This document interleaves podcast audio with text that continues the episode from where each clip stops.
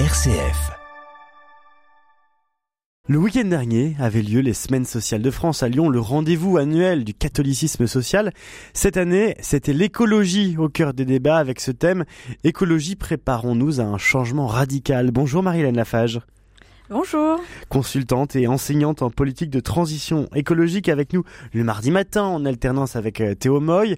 Alors parler d'écologie et de radicalité, c'est un choix audacieux, non? C'est un choix judicieux. Euh, en fait, quand un sujet nous dérange, c'est souvent que c'est un bon sujet.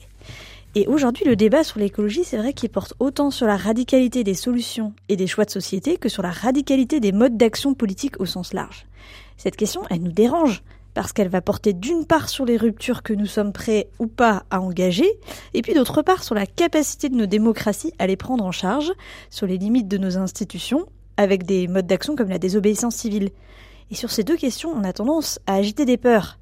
Opposer le pragmatisme, le juste milieu et l'acceptabilité aux solutions de rupture d'une part, opposer le respect des lois, des institutions et de nos fondements démocratiques d'autre part, à celles et ceux qui manifestent au nom de leur conscience contre l'inaction et puis des mesures qui sont jugées illégitimes. Mais alors, est-ce que l'écologie est par essence radicale?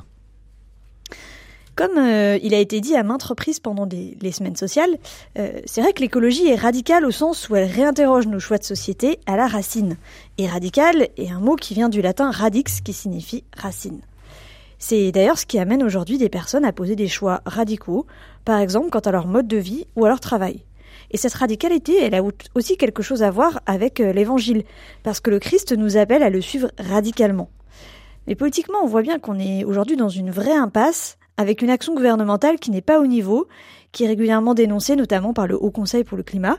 Et puis localement, on souffre aussi d'un manque de solutions, de moyens et de bonne volonté dans les collectivités et les entreprises, qui par ailleurs ont déjà beaucoup à faire. Et puis enfin, euh, on voit aussi que certains projets qui compromettent notre avenir, comme l'autoroute A69 ou les bassines pour l'irrigation en agriculture, témoignent de cette impasse dans laquelle on se trouve. L'opposition au choix politique, elle devient alors de plus en plus radicale et ça nécessite un vrai débat qui existe d'ailleurs euh, chez les militants écolos sur ces modes d'action la non-violence, la dégradation de biens, etc. Est-ce que le militantisme radical ne compromet pas d'ailleurs in fine un changement de société radicale en, augmentant les crispations? Je pense que c'est essentiel d'avoir un regard plus global sur la radicalité à l'échelle de la société. Euh, oui, on est aujourd'hui dans une situation qui est euh, assez inflammable, qui est conflictuelle et qui inquiète à juste titre et on ne doit jamais banaliser la violence. Mais en réalité, ça dépasse la question écologique et on l'a bien vu avec la réforme des retraites. S'il faut adopter ce regard euh, large que j'ai évoqué, c'est surtout pour comprendre d'où vient le militantisme radical. La radicalité, elle est le produit de la gravité d'une situation et d'une impuissance politique. Et en cela, le choix de la désobéissance civile, il doit toujours être reconnu à la suite de, de Gandhi, de Martin Luther King. C'est une forme de sursaut citoyen face à une impasse. Après, toute la question est de savoir comment on sort de l'impasse et de la spirale mortifère qui conduit de l'inaction à la radicalisation. Et là, la responsabilité politique, elle est immense, y compris en matière de dialogue.